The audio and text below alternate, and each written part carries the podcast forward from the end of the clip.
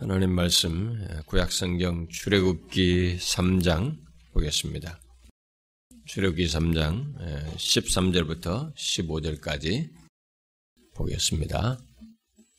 출애굽기 3장 13절부터 15절까지 우리 함께 같이 읽겠습니다. 시작.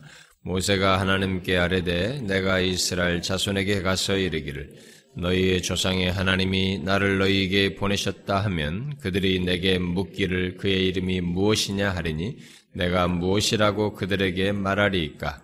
하나님이 모세에게 이르시되 나는 스스로 있는 자이니라. 또 이르시되 너는 이스라엘 자손에게 이같이 이르기를 스스로 있는 자가 나를 너희에게 보내셨다 하라. 하나님이 또 모세에게 이르시되 너는 이스라엘 자손에게 이같이 이르기를 너희 조상의 하나님 여호와 곧 아브라함의 하나님 이삭의 하나님 야곱의 하나님께서 나를 너에게 보내셨다 하라. 이는 나의 영원한 이름이요 대대로 기억할 나의 칭원이라. 14절에 어, 나는 스스로 있는 자이니라. 어, 이 주일 아침 시간에 우리가 계속해서 어, 살피고 있는 말씀은 하나님에 관해서 어, 신론에 대해서입니다. 그동안 14주 어, 동안 제가 서론적인 내용을 살핀 뒤에 지난주부터 어, 우리가 알아야 할 하나님이 어떤 분이신지를 살피기 시작했는데 뭐이 신론을 듣는 여러분들은 어떤 면에서 이제 복이 있습니다. 왜냐하면 어, 뒤에 오는 사람들은 일단 이 내용을 실론을 이렇게 체계적으로 어, 현장감 있게 이 내용들을 어, 듣지 못하기 때문입니다. 어, 뭐 제가 은혜 시리즈 할 때도 그런 얘기를 했습니다만은 그때 그런 기회를 놓치면 뭐 여러분들이 책을 읽는 것, 뭐 인터넷으로 듣는 것은 현장에서 듣는 것과는 완전히 다릅니다. 모두가 와서 그런 얘기 합니다만은 다르죠. 어, 그리고 제가 언젠가 또다시 신론을 이렇게 뭐, 어, 이렇게 지금처럼 상세히 할 일은 없을 것이기 때문에, 어, 여러분들에게 어쩌면 이것이 다 기회죠. 그러니까 이 기회를 놓치지 말고, 체계적으로 잘 빠짐없이 잘 듣기를 바랍니다. 아, 제가 여러분 지난 시간에 우리가 전했던 말씀, 살폈던 말씀 무엇인지 기억하시죠? 음, 뭐였습니까? 뭐였습니까? 어, 하나님의 이름들이겠죠. 하나님께서 자신의 이름들을 계시하여 그 이름들이 묘사하고 있는 내용들을 통해서 자신이 어떤 분이신지를 우리에게 다각적으로 이렇게 계시해 주셨다라고 하는 사실을 살폈습니다. 그래서 우리가 알아야 할 하나님, 어, 아니 지금 우리가 어, 지금 우리와의 관계 속에서 관계 속에 계신 그 하나님은 아, 바로 하나님께서 자신의 이름을 통해서 자신이 어떤 분인지 계시한 바로 그대로의 하나님이시다. 라고 하는 것. 그래서 바로 그대로의 하나님을 아, 우리들이 의심 없이 믿어야 되고 삶의 경험 속에서 아, 믿어야 된다. 바로 그 이름을 통해서 자신을 계시해 준 그대로의 하나님이 우리와 관계를 갖고 우리의 삶에 계셔서 인도하시는 것을 믿고 그 하나님을 높여야 할 뿐만 아니라 그 하나님을 의식하며 살아야 된다라는 것, 어, 바로 그 얘기를 했습니다.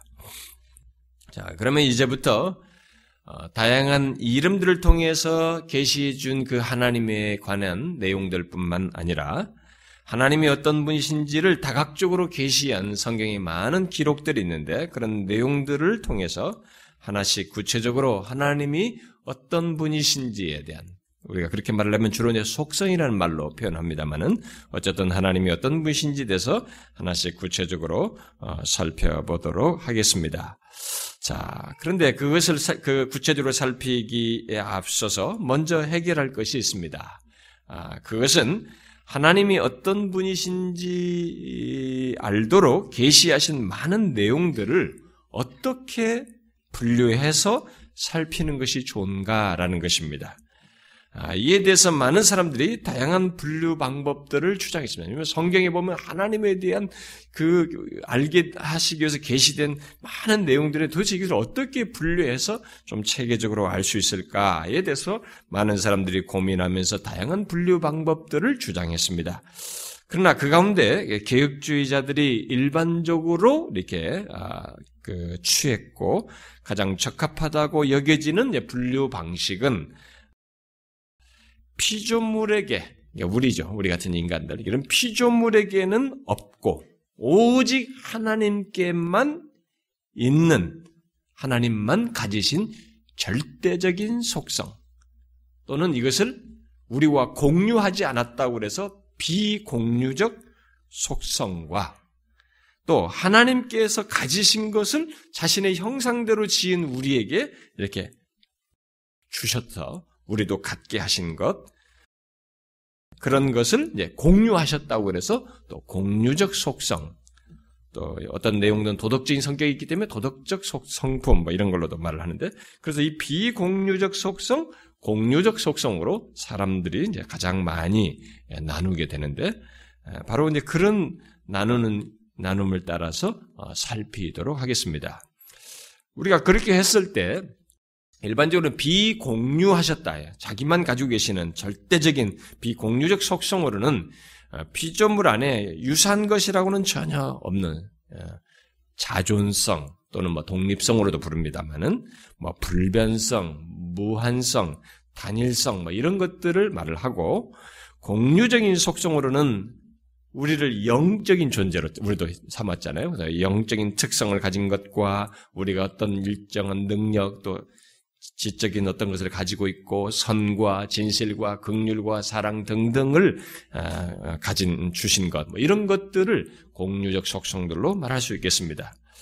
제가 작년 어, 어, 연구 안식월을 보내면서 실론에 관한 많은 책들을 백몇십 권을 가지고 그 제주도까지 가서 그걸 가지고 이렇게 전체를 서베이를 이렇게 해보면서 아, 하나님을 아는 지식을 관계 차원에서 어, 소개할 목적으로 이렇게 이런 것들이 메마른 지식으로 단순하게 지성적 교리 지식으로 있어서는 안 되기 때문에 이것을 하나님께서 우리에게 관계 차원에서 주신 계시기 때문에 그런 차원에서 소개할 목적으로 제 나름대로 막 아주 시간을 많이 투자해가지고 막 여기에 이런 내용 저기에 있는 그걸 메모를 해가면서 나름대로 다른 분류를 정리했어요. 음, 했었는데 제가 이번 주 동안에 그걸 할까 이게 선배들이 했던 길을 갈까 고민하다가 그것을 포기하고 앞선 선배들이 갔던 길로 가기로 했습니다. 왜냐하면 제 나름대로 많이 시간을 투자해서 분류를 했지만 어, 너무 제가 좀 잘난 체 하려고 하는 것이 좀 섞여 있어 보여요. 그래서 괜히 좀 튀는 것 같기도 하고 그래서 그냥 아, 앞선 선배들이 가장 그 안전하게 주장했던 대로 비공유적 속성, 곧 하나님만이 가지신 절대적인 속성, 을 순서상으로 먼저 살피고 그 뒤에서 공유적인 속성들을 살피도록 하겠습니다. 아, 여러분 중에 상당수가 뭐 교리반을 통해서 또 신학의 책의 성경 공부반을 통해서 또 어, 최소한이나마 이 뭡니까 이 세례 유아 세례 공부를 하면서 뭐 결혼 어, 준비하기 위해서 주, 결혼 준비반을 하면서 여러분들 이런 교리를 조금씩 접하면서 이런 속성에 대해서 어, 조금 배워서 알겠습니다만은 아, 여러분들이 그런 것을 지식적으로 몇 가지 탁탁탁 용어로 알고 있는 걸 가지고 그 하나님의 속성에 대해서 하나님의 어떠하심을 안다라고 생각하면 안 됩니다. 절대로 그러시면 안 됩니다. 아, 저도 이 그런 것은 더 많이 배우고 오랫동안 반복해서 배운 사람이지만 우리가 하는 것은 아주 그런 용어에 익숙할 뿐이지 그 실체에 관한 하는 우리는 너무 먼 사람들입니다. 알할 것이 많은 것이죠. 아, 그래서 저는 앞으로 여러분들이 그 정도를 알고 있다 할지라도 하나님께서 자신의 속성을 통해서 자신을 알게 하신 내용들을 좀 더 상세하게 살핌과 동시에 계속적으로 그 하나님을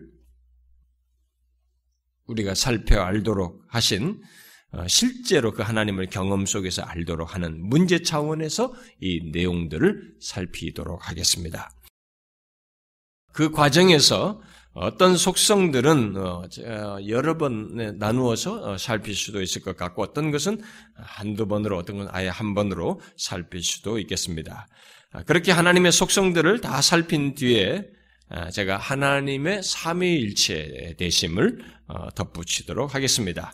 삼위일체 하나님을 먼저 살피고 속성들을 살펴야 한다고 주장하는 사람들이 많이 있습니다만 곧 개혁주의자들 안에도 있고 뭐 예를 들어서 개혁주의자 중에 오늘날 대표적인 사람 중에는 뭐 현대 사람들 중에 알시 스프라리나 뭐존 메가 같은 사람도 그것을 삼일체를 먼저 어, 말을 하기도 합니다.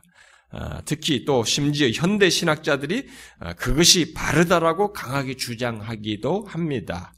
그렇지만 그리고 또 어떻게 보면은 실제로 우리가 성경의 교리적인 가치나 중요성 차원에서 보면은 제일 먼저 삼위일체 하나님을 얘기, 하나님이 그러신 분이시다는 걸 얘기하고 그 뒤따라서 속성들을 살피는 것이 바른 순서 같아 보입니다. 교리적인 순서를 뭐 가치를 보면은 그러나 사실 성경에 하나님께서 자신을 계시하신 순서를 따르면 오히려 반대입니다. 하나님은 삼일체 하나님을 먼저 구체적으로 강조하지 않으셨어요. 성경의 전체적인 내용과 흐름을 따르면 먼저 하나님은 자신이 어떤 분이신지의 속성을 여러 식으로 다각적으로 계속 계시를 하셨어요. 그리고 나서 삼위일체 하나님에 대한 좀 더 구체적인 계시를 신약에 와서 하셨어요.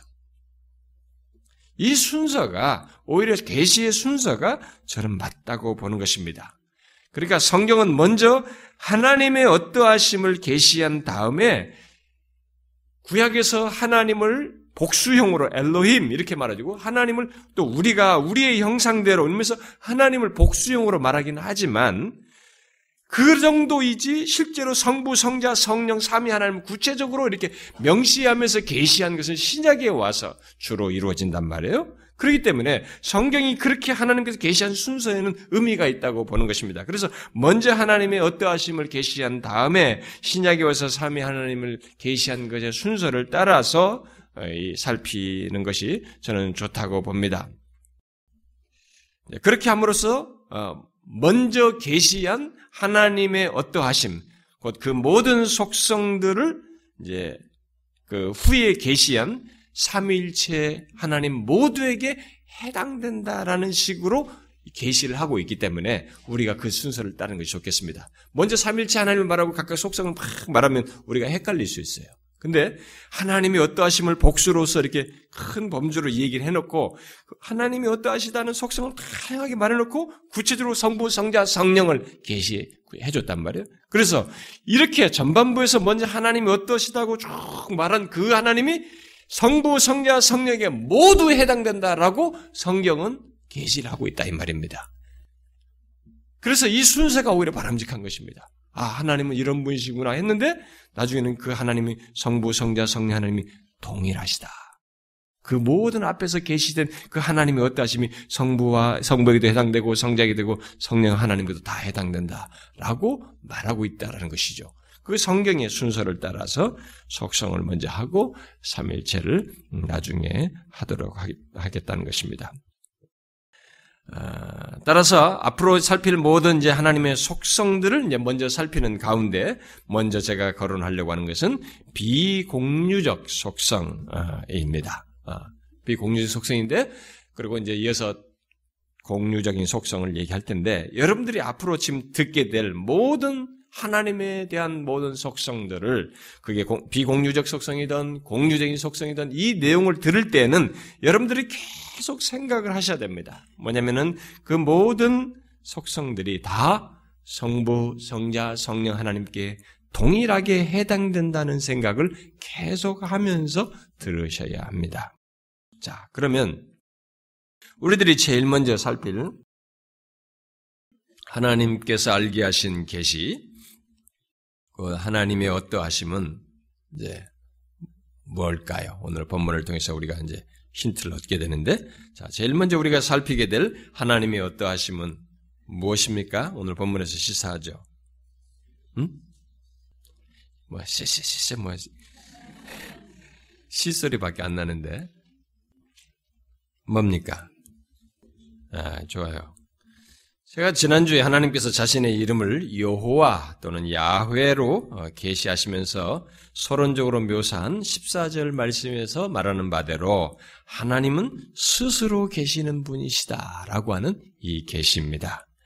자, 이 말씀의 근거에서 하나님의 절대적인 속성으로서 한자 말을 써가지고 사람들이 하나님의 자존성 이렇게 스스로 자자를 써가지고 자존성이라고 말을 하기도 합니다만은 이 자존 스스로 계신 하나님 어, 요, 요 말씀을 어, 오늘 보도록 하겠습니다. 여러분은 이 하나님을 알고 있습니까? 스스로 계시는 하나님, 이 하나님을 알고 있습니까? 어떻게 알고 있습니까? 하나님께서는 자신의 이름을 묻는 모세에게 우리말 번역대로 나는 스스로 있는 자이다. 또는 하도 번역하기 어려워서 나는 나이다. 나는 내가 될 것이다. 뭐 이런 식으로도 말을 묘사하는데 어쨌든 현재 시제인 이 있다라는 말을 이 내용 속에 담고 있어서 스스로 있는 자이다리 번역을 한 것인데 아, 이렇게 계시하신 이 하나님을 여러분들은 어떻게 알고 있습니까? 분명히 이 하나님을 여러분들이 알고 있습니까? 여러분이 알고 있는 하나님이 스스로 있는 자라고 하시는 이 하나님이냐라는 것입니다. 사람들이 하나님께서 자신을 계시해 주신 이 말을 어떻게 번역을 하든 뭐 나는 스스로 있을 것이다 라든 나는 내가 될 것이다든 나는 있는 자이다든 나는 나다라고 하든 일단 문맥 속에서 하나님께서 강조하시는 것은 하나님께서 이집트에서 노예가 되어 있는 이스라엘 백성들에게 언약의 신실하신 하나님을 강조하는 가운데 자신이 모든 피조물과 구별되는 독립적인 존재요 삶을 갖는다는 것을 이 말씀을 통해서 시사해 주고 있습니다. 그런데 하나님께서 스스로 계신다는 것, 그래서 다른 모든 피조물과 구별되는 독립적인 존재요 삶을 갖는다는 것은 본문이 직접적으로 이제 여기서 본문에서는 이 스스로 있는다라는 그런 음, 말로서 표현을 하고 있지만 사실 하나님이 그러하시다는 사실은 성경이 처음부터 끝까지 우리에게 선포하고 강조하고 있는 내용입니다. 우리들은 우리말 번역을 따라서 하나님은 스스로 계신다 또는 자존하신다는 말을 더욱 많이 알고 익숙하게 알고 있습니다만은 계획주의 신학자들은 이 말보다 하나님을 하나님은 독립적인 존재이시다. 하나님의 독립성, 하나님은 독립적이시다라는 말을 더 선호했습니다. 왜냐하면 하나님께서 스스로 계신다는 말, 곧 하나님의 자존성은 존재한다는 것에 강조점이 너무 강한 거예요. 존이잖아요. 자존이죠. 하나님의 존재 사실에서만 누구와도 상관없이 자충족적인 분이시다고 하는 것을 시사하는 것처럼 보이는데 반해서 하나님의 독립성은 더욱 넓게 하나님께서 존재 사실에서뿐만 아니라 그분 모든 것에서 어? 자충족적이심을 시사하기 때문입니다. 다시 말해서 하나님은 그의 존재뿐만 아니라 그의 속성과 그분의 작정과 사역에서 모든 피조물과 구별되고 자유로우시며 자충족적이신 분이시라는 것, 그렇게 스스로 존재하는 독립적이신 분이시라는 것을 말해주기 때문에 사람들이 독립성을이라는 단어를 더 선호했습니다. 그렇게 독립적이라는 말을 선호하는 가운데 그동안 신학자들은 한두 말로 이것을 표현하기가 어려워서 이 같은 하나님을 묘, 사할 수가 없어서 자충족적이다. 자아간이라 그냥 자예요. 자충족적이다. 자족하신다. 전충족적이며 독립적이고 위대하시다. 이런 용어를 막 몇 개를 붙여가지고 이 말을 설명하고 서술을 하기도 했습니다. 그렇게 스스로 계시는 하나님의 속성을 인간의 말로 묘사하는 것은 쉽지가 않습니다. 그 무엇보다도 일단 인간의 이해와 경험 속에서는 여러분과 제가 이 세상에 태어나서 사는 동안 우리들이 갖고 보고 경험하는 우리들의 경험 세계 속에는 또 이 우주 만물의 모든 어떤 곳에서도 스스로 존재하고 독립적이라는 것이 없기 때문에 이것을 이해하는 것이 쉽지가 않습니다. 그러면 하나님께서 자신을 그러신 분으로 계시하셨을 때 일단 우리에게 알도록 하시기 위해서 하나님께서 구체 이게 말씀을 하신 것이란 말이에요. 자, 우리에게 자신을 계시하신 거예요. 알도록 하기 위해서 어, 그 말씀하신 이 내용 어? 자존하신다라는 이렇게 말씀하신 이 이런 하나님은 도대체 구체로 어떤 하나님일까? 음? 어, 지난주에 우리 인간에게 이런 하나님의 절대적인 속성, 하나님만 가지고 계신 속성은 우리가 이해를 못함에도 불구하고 하나님께서 그러시다고 하는 걸 계시해 주셨을 때는 어느 정도라도 우리에게 이해를 가고 알도록 하기 위해서 주셨다라고 했습니다. 그런데 그것을 어떻게 이해할 수 있느냐? 지난주에 제가 말한 대로 하나님이 가지신 그런 절대적인 속성, 비공유적인 속성들을 우리에게 없는 것의 차원에서 우리와 대비시켜서 결국 우리에게 없는 것을 통해서 알 수 있도록 하는 차원에서 계시해 주셨다라고 제가 얘기를 했습니다. 그러니까 이런 하나님만 가지고 계신 속성을 우리가 이해하기는 정말로 어렵습니다. 그런데도 하나님이 기꺼이 그, 렇다고 하는 걸 계시해 주셨어요. 어떻게 알라는 것입니까? 우리가 알 수 있는 길은 우리에게 없다는 것을 통해서 그것에 우리에게 없는 것을 대비함으로써 그렇다는 것을 어느 정도 알 수 있는 것이죠. 생각해 볼 수 있는 것입니다. 자, 그런 차원에서 이 하나님의 속성을 생각해 봐야 할 것입니다.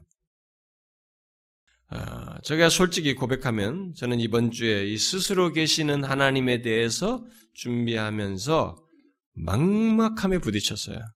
막막함에 부딪혀가지고 잠시 방향을 잃었습니다.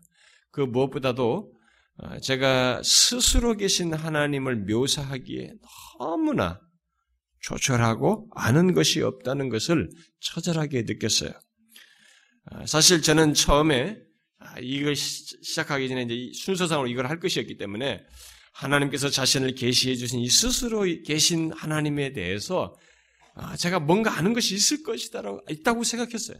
그리고 제가 어느 정도 이것을 잘 증거할 수 있을 것이다라고 예, 생각을 했었습니다.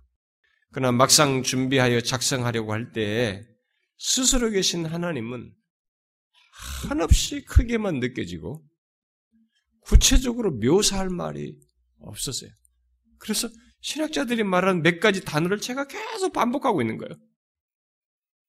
바빙크라는 사람이 만일 당신이 하나님에 대해서 그는 선하시고 위대하시며 복되시고 현명하시다고 말하고 또 그와 같은 다른 속성들을 들어서 말한다면 그 모든 것은 나는 스스로 있는 자라는 말 안에 즉 그가 계시다는 말 안에 요약될 수 있을 것이다. 왜냐하면 그에게 있어서 존재하신다는 것은 이 모든 것이시다라는 것을 의미하기 때문이다. 그런 속성을 수백 개 열거해도 그의 본질 밖으로 나가실 것은 없을 것이다라고 했지만 그렇게 이 사람이 말했음에도 불구하고 또 그가 이 하나님의 자존성은 단순히 스스로 존재하신다는 의미에서만이 아니라 본질의 충만이라는 의미에서 취하여 볼 때 모든 다른 속성들을 함의한다라고 말을 했음에도 불구하고 저는 이 스스로 존재하시는 하나님에 대해서 너무 막막했어요. 설명하는데 너무 어려웠어요. 어떻게 해야 될지를 몰랐습니다. 그런 가운데서 여러 사람들의 글들을 읽은 것들을 기억에 의존해서 두서없이 막 생각나는 대로 적어 놓고는 방향을 잃은 채 약간 어떻게 될지 모르는 가운데 금요 기도에 제가 나왔어요. 나와서 이렇게 조용히 눈을 감고 예, 기도한다가 다시 생각이 설교로 연결지어서 어, 이렇게 막 흘러갔는데 그때 결론이 막 제 생각이 막 일어나는 것입니다. 그냥 설명 가능한 가장 기본적인 내용만 설명하라. 그렇게 본질적으로 다른 하나님께서 우리에게 다가오셔서 자기를 알게 하시고 하셨을 때 우리와 어차피 그분의 본질적인 본체는 우리가 이해 못한다. 거기에 우리에게 그런 의도로 다가오셔서 최소로 우리에게 대비해서 말씀하시려고 하는 그 정도만 말하라. 그리고 그렇게 하신 하나님께서 우리에게 다가오셨다는 것, 관계를 가지셨다고 하는 이 놀라운 사실을 증거하라. 라는 이 결론을 제가 막 생각 속에서 얻게 되었습니다. 그래서 그것을 메모했고 다시 처음부터 정리해서 준비했습니다. 그래서 이 본문에서 말씀하시는 하나님께서 자신을 계시하신 나는 스스로 있는 자라고 하시며 말씀하신 하나님의 속성을 제가 설명 가능한 범주 안에서만 간단히 살피도록 하겠습니다. 뭐겠어요? 자, 하나님이 스스로 계시다는 것은 무엇을 말하겠어요? 하나님이 스스로 계신다는 것을 말하려면 그 내용 속에 기본적으로 내포할, 내포하고 있는 내포해서 설명해야 될 중요한 사실은 하나님의 영원성이에요. 스스로 계시려면 영원하시다는 거예요. 말을 해야 됩니다. 그런데 제가 이 하나님의 영원성은 별도로 다뤄야 할 중요한 아니 또 하나의 큰 내용이기 때문에 이것을 나중에 살필 것이고 그걸 빼고 그것 외에 하나님께서 스스로 계신다는 말 속에 내포되어 있는 다른 기본적인 내용들을 여러분 이 시간에 언급을 하도록 하겠습니다. 자, 하나님께서 자신을 스스로 있는 자로 계시하심으로써 우리에게 말씀하신 가장 기본적인 내용을 뭘까? 어떻게 묘사할 수 있을까? 그것은 세 가지 정도로 표현할 수 있다고 봅니다. 어, 첫째는 하나님은 기원, 원천 또는 시작이 없다는 사실로 이것을 설명할 수 있을 것 같고 두 번째는 독립적이시다는 이런 표현을 가지고 설명할 수 있을 것 같고, 세 번째는 자 충족적이시다라는 말로 설명할 수 있을 것 같습니다. 자, 먼저, 어, 그 정도 안에서 스스로 계신 하나님을 이제 말해 보면, 첫 번째로 뭐라고 말했어요? 하나님은 기원도, 근원도, 시작도 없는 분이시라는 것입니다. 이 말은 당연히 영원하신 분이시라는 것을 내포하는 표현이죠. 그러나 이 스스로 계시는 하나님을 이 좀 더 쉽게 우리 차원에서 이해할 수 있는 길은 그런 용어로 설명하는 길이 더 좋다고 봅니다. 자, 일단 우리의 개념과 용어로 하나님께서 자신을 이렇게 묘사하기를 계시하신 것이니까 그런 차원에서 이것을 이해하면 하나님은 기원도 근원도 시작도 없으신 분이십니다. 그러니까 하나님은 창조된 적이 없이 항상 존재하셨고 또 존재하고 계신 존재하실 그 하나님이십니다. 여러분은 이런 하나님이 쉽게 와닿지 않을 거예요. 제가 앞에서도 얘기했습니다만은 이건 쉽게 와닿지 않을 수 있습니다. 용어로는 여러분들이 이해를 해도 이 같은 하나님의 속성을 그 시작도 없이 항상 존재하시는 하나님을 받아들이는 것은 쉽지가 않습니다. 그러나 하나님께서 항상 존재하신다는 것, 스스로 계신다는 것은 이 땅에 존재하는 모든 것들이 그에 의해서 만들어졌다는 것, 최초의 시작, 이 세상의 모든 것의 시작을 그가 하셨다는 것, 바로 그분에 의해서 만들어졌다는 사실에 의해서 우리는 알 수 있습니다. 그래서 계시록 4장을 보면 주께서 만물을 지으신지라 만물이 주의 뜻대로 있었고 또 지으심을 받았나이다라고 24장로들이 고백하는 것을 보게 됩니다. 하나님께서 만물보다 먼저 계셔서 모든 것을 뜻대로 창조하셨다는 것입니다. 종종 아이들이 묻지 않습니까? 엄마, 하나님은 누가 만들었어? 또 하나님은 어디서 왔어? 라고 묻습니다. 그런 질문에 부모들이 난감해하고 뭐 적절하게 설명하는 것이 어려운 어려움 어려워하는 그런 모습을 갖습니다만은 일단 우리는 그런 질문을 한다는 것 자체가 본능적으로 모든 것은 이 세상의 모든 것은 시작이 있어야 한다라고 하는 인간의 잠재적이고 본능적인 생각을 반영하고 있다는 것을 보게 되는 것입니다.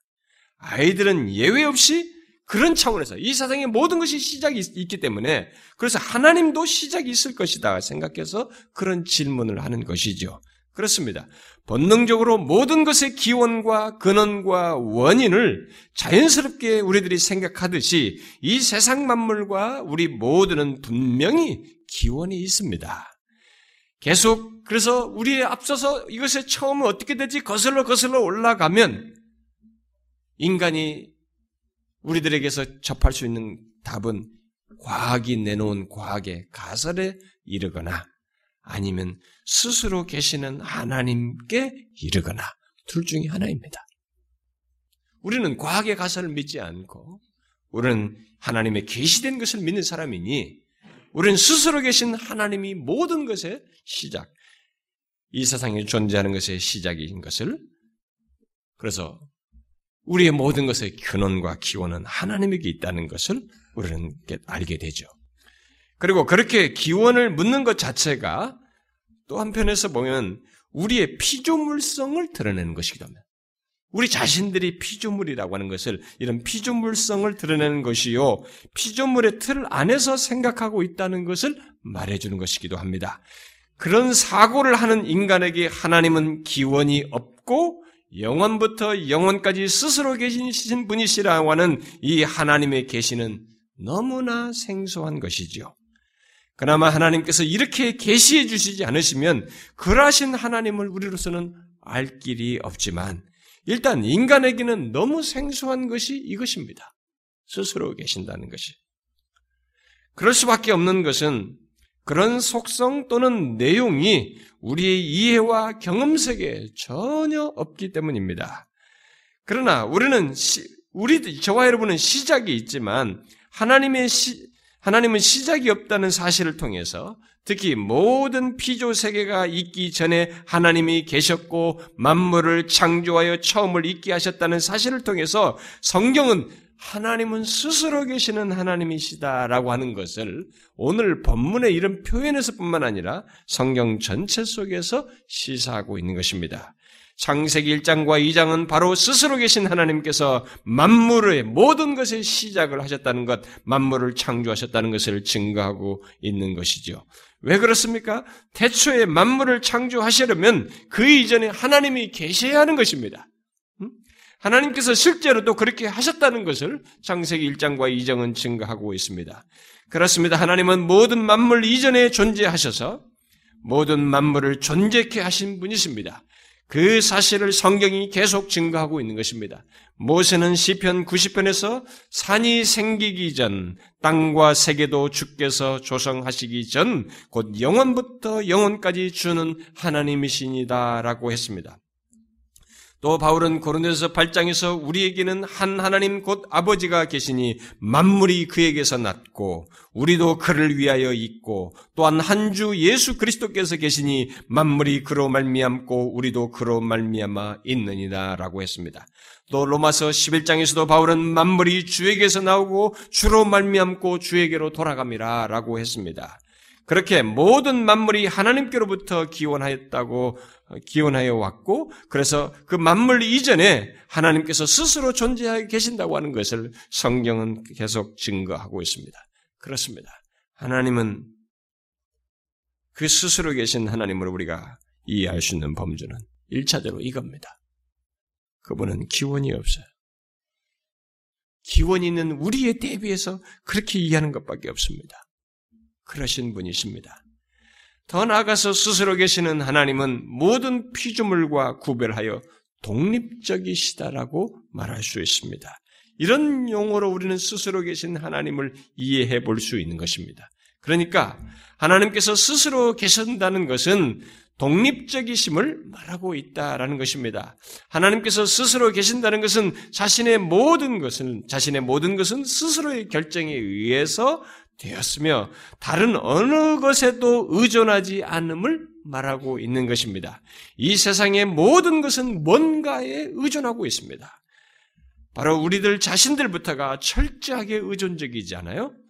아, 우리는 태어나서부터 가장 가까운 부모에게 의존하면서 어려서 일찍부터 그 의존감을 드러내고 우리는 사회적 관계를 의존하면서 살아갑니다. 그래서 그런 본능적인 의존감이 채워지지 않거나 상실될 때 인간은 외로움을 달래려고 애쓰게 되고 또 거기서 어, 크게 절망하기도 하고 극단적으로는 자살까지 시도하기도 합니다.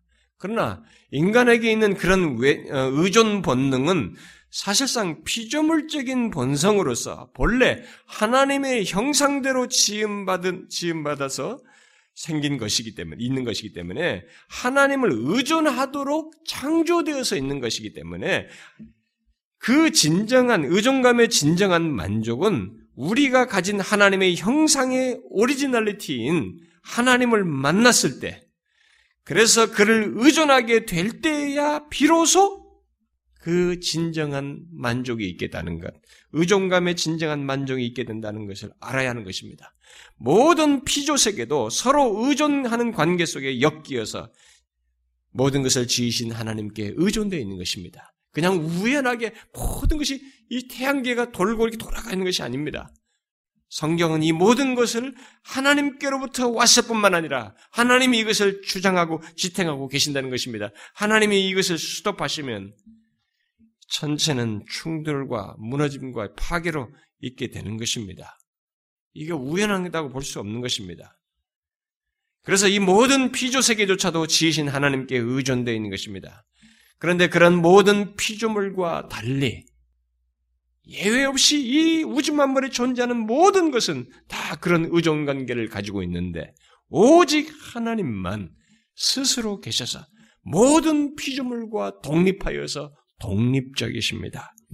본문은 바로 그러하신 하나님, 모든 피조물과 구별되어 독립적이신 하나님을 내포하여서 스스로 있는 자라고 말을 하는 것입니다.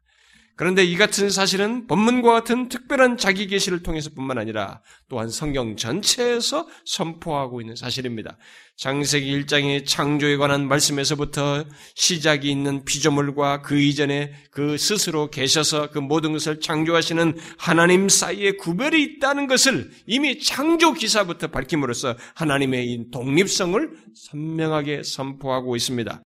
저와 여러분은 이 사실을 어, 이렇게 계시된 말씀을 통해서 너무나 당연하게 알고 있습니다만은 이 세상을 지배하고 있는 한 가지 주류의 정신 중에 하나는 큰 주류의 정신은 이 사실을 강력하게 부인하는 정신입니다. 하나님께서 이 모든 피조물과 독립하여 계시다고 하는 사실을 이 세상 정신은 강력하게 부정합니다. 다시 말해서 하나님과 피조물을 하나로 보려고 하는 사상이 아주 오래전부터 지금까지 인간 세계 속에서 멈추지 않고 계속되고 있을 뿐만 아니라 이 오늘날의 이 포스트 모더니즘이라는 배경 속에서 더욱더 오늘날에도 두드러지게 나타나고 있습니다. 그래서 예로부터 세상 철학과 뭐 힌두교나 불교 같은 이런 종교들 속에서 그리고 오늘날의 뉴에이지 사상에서 심지어 교회 안에서 현대 신학을 하는 현대 신학자들과 과정 철학과 신학을 가진 그런 것을 따르는 사람들에 의해서 하나님과 피조물을 하나라고 보려고 하는 이 주장이 있는 것입니다. 이상스럽게 오늘날 이 시대 사람들이 하나님과 이 모든 자연은 하나다. 자연에서 신을 경험하고 신과 자연은 하나다라고 하면서 나도 거기에 하나로 포함됐다고 하면서 그런 것에 이 자연으로 돌아가는 것을 주장하면서 굉장히 사람들이 매력이 있습니다. 오늘날에 또 이 포스트 모더니 정신 세계 속에서 이런 하나님의 계시를 하나님의 독립적이신 분이신 것을 부정하는 하나님과 이 피조 세계는 하나다라고 하는 이 정신을 사람들이 굉장히 좋아합니다. 아닙니다, 여러분. 하나님께서 자신을 알도록 하기 위해서 계시해 주신 오늘 본문을 위시해서 성경 전체에서 강조하고 있는 중대한 사실 하나는 하나님은 스스로 계셔서 독립적이시다는 것입니다. 이 세상이 이 사실을 모르고 인정치 않고 무시하여서 그렇게 하고 있는 것입니다. 본문을 통해서 하나님께서 자신을 알게 하시는 바는 분명합니다. 하나님은 시작이 있는 모든 피조물과 달리 스스로 계셔서 독립적이시며 그 어떤 것에도 의존하지 않는 분이시다라는 것입니다. 스스로 계시다는 것은 바로 그거예요. 우리는 이러하신 하나님을 알아야 하는 것입니다. 그런데 하나님께서 자신을 스스로 있는 자로 계시하신 것에 담겨진 또 다른 내용이 있는데 그것은 바로 하나님은 자충족적이시다라는 말입니다. 여러분들이 이런 용어가 어렵다면 자충족적이라는 말이 어렵다면 자족하신다, 완전히 자족하신다라는 말로 이해해도 됩니다. 그런데 이 자족보다 자충족적이라는 말이 더 충자가 들어가는 것이 더 유용하기 때문에 이 용어를 사람들이 자꾸 고집하는 것입니다. 그러니까 하나님께서 스스로 계신다는 것은 그 누구의 도움도 필요 없으시며 의존하지 않으시고 부족과 필요가 없으실 정도로 자신 안에 충족되고 완전히 자족하시는 것을 내포한다는 것입니다. 하나님이 스스로 계신다는 것은 바로 그러신 분이신 것을 말한다 이 말입니다. 스스로 계시는 하나님을 자신 하나님은 자신에게 부족한 것이나 필요한 것이 하나도 없습니다. 그 누구에게도 의존하지 않으십니다. 우리는 뭔가 필요하면 그것을 위해서 막 없이는 못 살아요. 뭔가 필요를 우리 자체 자체 내 가지고 있지 않기 때문에 뭔가 그것을 막 채워야 되고 그것을 위해서 수고를 해야 됩니다. 그런데 하나님의 존재 자체에게는 그런 것이 전혀 없습니다. 부족함, 필요, 의존할 필요 이런 게 전혀 없습니다. 그 정도로 자신 안에 생명으로 충만하며 모든 것으로 충만하신 분이십니다. 그 사실을 바울이 아테네 사람들에게 증거하여서 말한 것입니다. 우주와 그 가운데 있는 만물을 지으신 하나님께서는 천지의 주제시니 손으로 지은 전에 계시지 아니하시고 또 무엇이 부족한 것처럼 사람의 손으로 사람의 섬김을 받으시는 것이 아니니 이는 만민에게 생명과 호흡과 만물을 친히 주시는 이심이라 라고 했습니다. 하나님은 진실로 무엇이 부족해서 우리의 섬김을 받으시는 것이 아닙니다. 그래서 우리가 무슨 하나님께 뭘 드려야 하나님께서 그것으로 채우시는 것처럼 생각하면 되는 것이 아닙니다. 시편 50편에서 말한 것처럼 뭐가 부족하냐 이거. 너희들이 드리는 것이 다 내가 너희들에게 설정한 것인데 은도 내 것이고 금도 내 것이고 들에 너희들이 제물로 드리는 모든 짐승들도 나에게 속한 것인데 그렇게 말하지 않습니까? 종종 어떤 사람들은 하나님께서 자신에게 뭔가 부족한 것 또는 뭔가 채워야 할 것이 있어서 인간을 창조하시고 인간과 협력하심으로써 상호 보충하신다라고 말합니다. 또 어떤 사람은 하나님께서 외롭고 다른 사람들과의 교제를 필요로 해서 인간을 지으셨다라고 주장하기도 해요. 또 어떤 사람은 하나님께서 영광을 결여하고 있어서 그것을 보충하기 위해서 인간으로 영광을 돌리도록 하기 위해서 인간을 창조하셨다. 그러면서 그, 그리고 그 보상으로 그들을 돌보아 주신다라고 말하기도 합니다. 또 어떤 사람은 하나님께서 사랑할 대상을 필요로 해서 사람을 지으셨다. 그리고 사람과 이렇게 사랑의 관계를 갖기를 원하신다라고 말하기도 합니다. 만일 그렇다면 하나님은 피조물로부터 자유하지 못한 자입니다. 자유하지 못하고 그들에게 메인 존재가 되는 것입니다. 독립적이지 못한 것이죠. 그러나 오늘 본문은 스스로 존재하신다라고 하면서 그런 주장을 일소하고 시키고 있습니다. 또 바울이 아테네 사람들에게 외친 말도 그것을 부정하고 있습니다. 또 누가복음 3장 8절에서 세례관이 하나님이 능히 이 돌들로도 아브라함의 자손이 되게 하시라고 말한 것에서 또한 그것을 부정하고 있습니다. 그렇게 하나님은 그 어떤 부족도 없으십니다. 자신의 행복과 만족과 영광의 그 어떤 부족도 갖고 있지 않는다는 것입니다. 그야말로 완전히 자충족적이시고 자족하시는 분이십니다. 본문은 그것을 내포하여서 말하고 있는 것입니다. 예수님께서는 예수님께서는 그렇 하나님이 그렇다는 것을 십자가에 달려 죽으시기 전에 대제사장적인 기도를 하는 요한복음 17장에서 더욱 명확히 증거하셨어요. 요한복음 17장 5절에서 이렇게 기도했습니다. 아버지여 창세전에 내가 아버지와 함께 가졌던 영화로서 지금도 아버지와 함께 나를 영화롭게 하옵소서. 무엇을 말씀하시는 것입니까? 창세전에 모든 만물이 있기 전에 성부와 성정 성자 성부와 성자 하나님이 영광을 함께 하셨다는 것을 말하고 있는 것입니다. 계속해서 17장 24절에서도 이렇게 말합니다. 아버지께서 창세전부터 나를 사랑하심으로 내게 주신 나의 영광을 그들로 보게 하시기를 원하옵나이다. 이 말씀은 창세전에 성부와 성자 하나님 사이에 사랑이 있었고 서로 교통이 있었다는 것을 말하는 것입니다. 뭐가 부족해서 지은 것이 아니에요. 그 이전에 하나님 사이에 성부 성자 삼위 사이에 사랑이 있었고 교통이 있었던 것입니다. 결국 이런 말씀들은 삼위 하나님 사이에 영원전부터 완전한 사랑과 교제를 갖고 계셨고 서로 교통하셨으며 영광을 함께 하셨다는 것입니다. 영광을 함께 하심이 항상 있어 왔다는 것을 말해 주는 것입니다. 그 17장 24절에서 아버지께서 아들에게 주신 영광, 곧 아들에게 영광을 주셨다는 이 말은 우리가 생각하는 것 그것과 좀 다릅니다. 피조물이 하나님께 드리는 영광과는 비교도 안 되는 삼위 하나님 사이에 서로 영광을 주고받는 것을 말하는 것입니다. 그래서 결코 영광이나 사랑이나 행복이나 만족에 있어서 부족이 있을 수 없는 것입니다. 하나님은 장세전부터 자충족적이셨으며 완전한 만족 가운데 계셨습니다. 자신의 부족 때문에 만물을 창조하시고 우리 인간을 창조한 것이 아니다 이 말입니다. 이런 사실을 아더 핑크는 다음과 같이 말했습니다. 하나님께서는 창조하시는 일에 대한 어떠한 압박감도 책임감도 필요성도 없었다. 그가 그 일을 하기를 선택한 것은 그 자신 이외, 이외의 이유에서 비롯된 것이 아니며 순전히 그의 주권적인 행위였던 것으로 그 자신의 선한 의도로 결정되어진 것이다. 왜냐하면 그는 에베소 1장 11절 말씀대로 모든 일을 그 마음의 원대로 역사하시는 자였기 때문이다. 그가 창조했던 것은 단순히 그의 영광을 표명하기 위한 것이었으며 하나님께서는 심지어 우리의 예배로 인해서도 아무것도 얻으신 것이 없었다. 그는 그의 구속사역으로부터의 외적인 영광도 필요로 하지 않았다. 왜냐하면 그는 그런 외적인 영광이 없이도 충분히 영광스러우셨기 때문이다.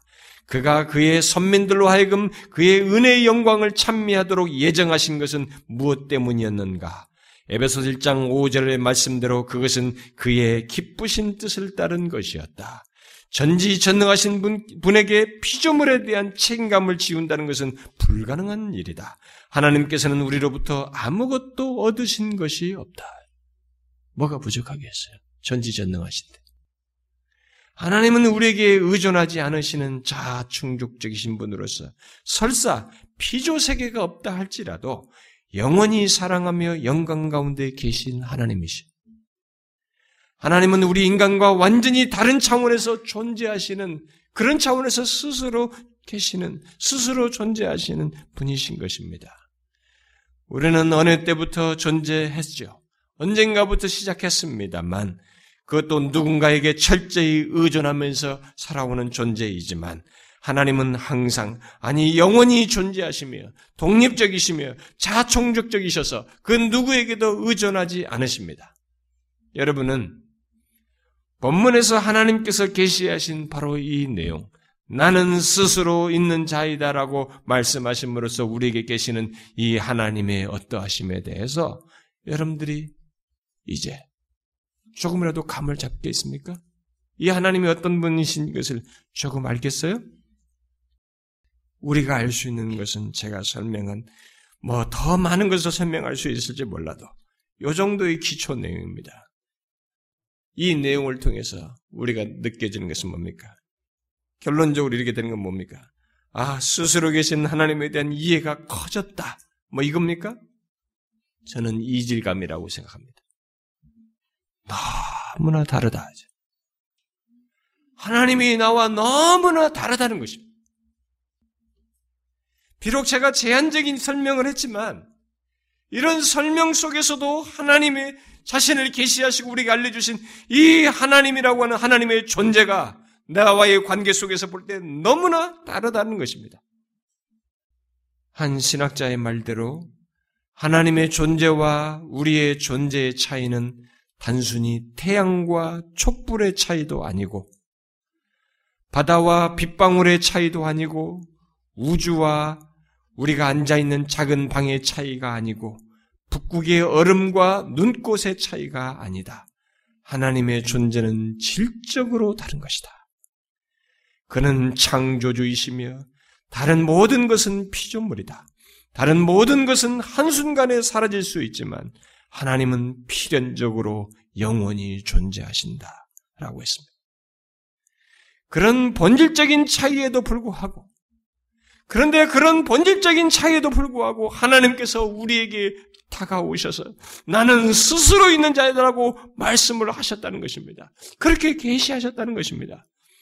우리 스스로는 도저히 그 하나님을 알 수가 없고 헤아릴 수가 없는데 아니, 그럴 수밖에 없을 정도로 하나님과 우리 사이에는 본질적인 차이가 있는데, 하나님 편에서 은혜로 다가오셔서 지금까지 말한 그런 하나님 자신이 우리와 맺은 언약을 성실히 지키시겠다고 곧 영원히 계셔서 그 언약에 신실하시겠다고 본문의 문맥 속에서 스스로 있는 자라고 말씀하시면서 계시하셨다는 것입니다. 여러분은 너무나 다름에도 불구하고 우리에게 그렇게 다가오셔서 계시하신 이 하나님 스스로 계신 하나님이 우리의 하나님이신 것을 믿습니까? 여러분은 이 하나님을 아십니까? 그 어떤 것에도 의존하지 않고 그 어떤 것도 부족하지 않으시는 그야말로 스스로 계시며 독립적이시고 스스로에게 만족하신 자충족적이신 하나님, 그 하나님이, 그 하나님을 자신과의 관계 속에 있는 분으로 알고 믿고 있느냐라는 것입니다. 바로 지금 제까지 설명한 이 스스로 계신 하나님이 우리에게 계시하셔서 우리와의 관계 속에 계신 그분으로 알고 믿고 있느냐라는 것입니다. 그 스스로 계신 분이 우리에게 자신을 알리시며 관계를 맺으시고 우리의 삶에 자신을 관련시키고 있습니다. 스스로 계신 무한한 하나님과 시작 있고 유한한 우리 사이에는 그 어떤 것으로 견질 수 없는 분명한 차이, 본질적인 차이가 있을 만, 있것만 하나님께서는 이런 식으로 그 자신의 놀라운 본체를 가지신 그분께서 우리에게 다가오셔서 자신을 알게 하시고 관계를 맺으시며 자신 스스로를 우리에게 임발부시킵니다. 여러분은 이 하나님을 아십니까? 여러분이 알고 있는 하나님이 바로 이 하나님이라는 것을 알고 있습니까? 그 스스로 계시는 하나님께서 그 본질적인 차이를 넘어서서 우리에게 다가오신 것이 얼마나 놀라운 것인지를 알고 또 다가오셔서 우리와 언약을 맺으시며 관계를 맺는 것이 얼마나 놀라운 것인지를 알고 또 그뿐만 아니라 언약을 맺으시고 영원히 스스로 계시는 하나님으로서 영원히 우리를 위하신다고 한 것이 얼마나 놀라운 것인지를 아느냐라는 것입니다.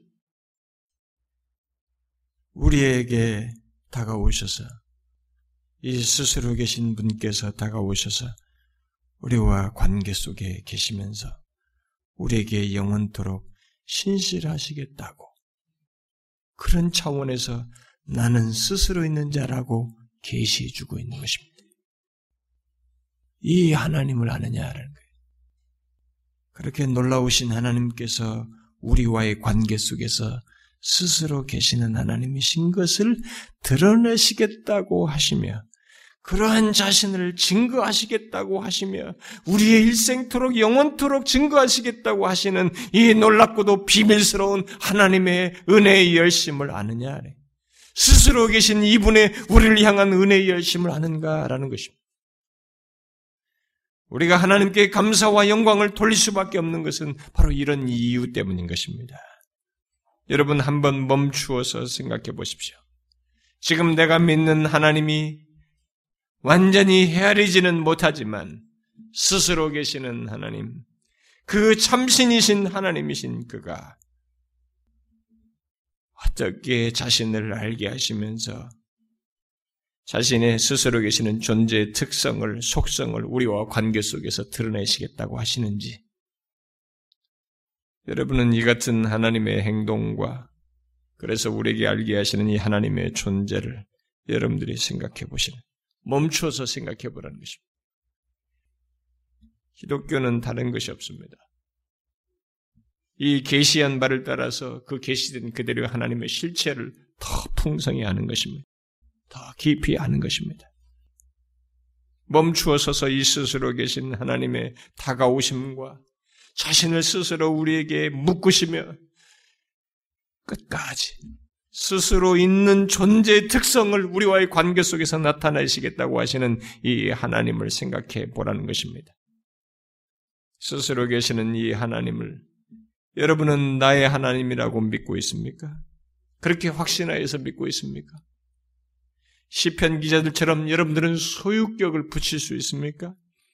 소유격을 붙여서 스스로 계시는 여호와 하나님이 바로 나의 하나님이라고 말할 수 있느냐는 거예요. 이집트의 속박과 같은 현실 속에서 이스라엘 백성들에게 그 속박 가운데 있는 그들에게 이 계시를 주었어요. 좋아요. 우리들도 이집트의 속박과 같은 그런 현실이 있을 수 있습니다. 또 광야와 같은 답답한 삶이 있을 수 있습니다.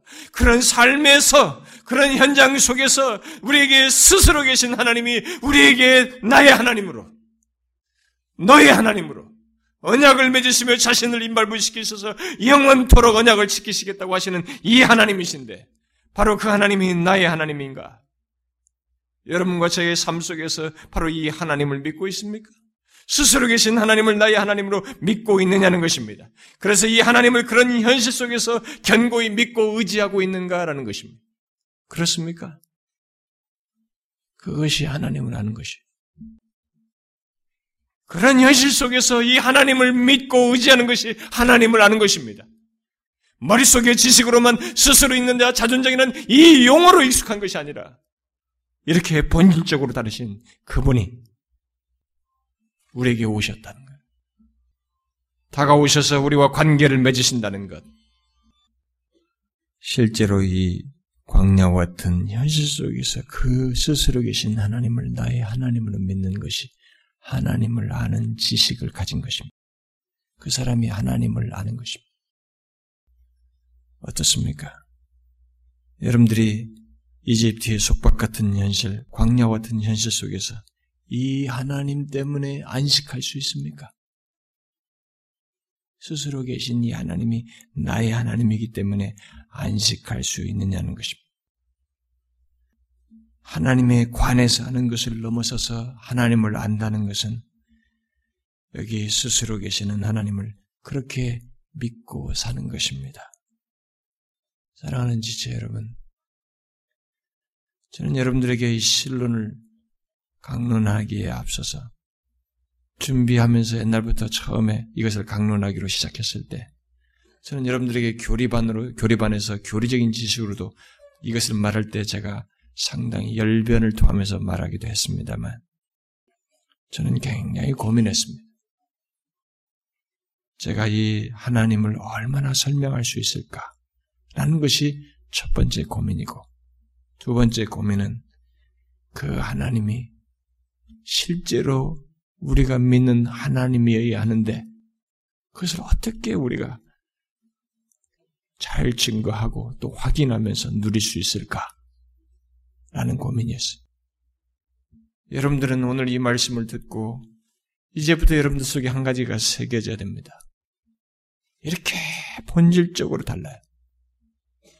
영원부터 영원까지 우리는 시작이 있지만 시작이 없어요. 그 하나님이십니다. 누구에게도 의존하지 않는 독립적이신 분이십니다. 부족이 전혀 없는 자충족적이신 분이십니다. 그래서 우리와 너무 다릅니다. 조금도 매치가 안 됩니다. 이질적이에요. 그 하나님이 우리에게 다가오셨어요. 그래서 자기를 스스로 있는 자라고 계시하셨을 때 그분의 의도 속에는 스스로 있는 자의 자신의 속성과 특성을 언약 속에서 우리를 우리를 향해서 드러내시겠다고 말하는 것입니다. 영원토록 스스로 존재하시는 그 특성을 우리와의 관계 속에서 영원히 드러내시겠다는 것입니다.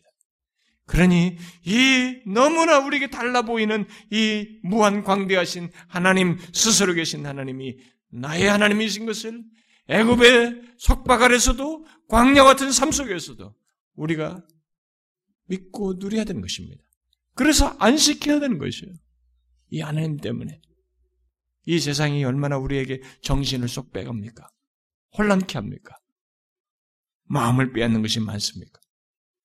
그러나 우리는 이 스스로 계신 하나님이 나의 하나님이신 것으로 인해서 안식해야 하는 것입니다.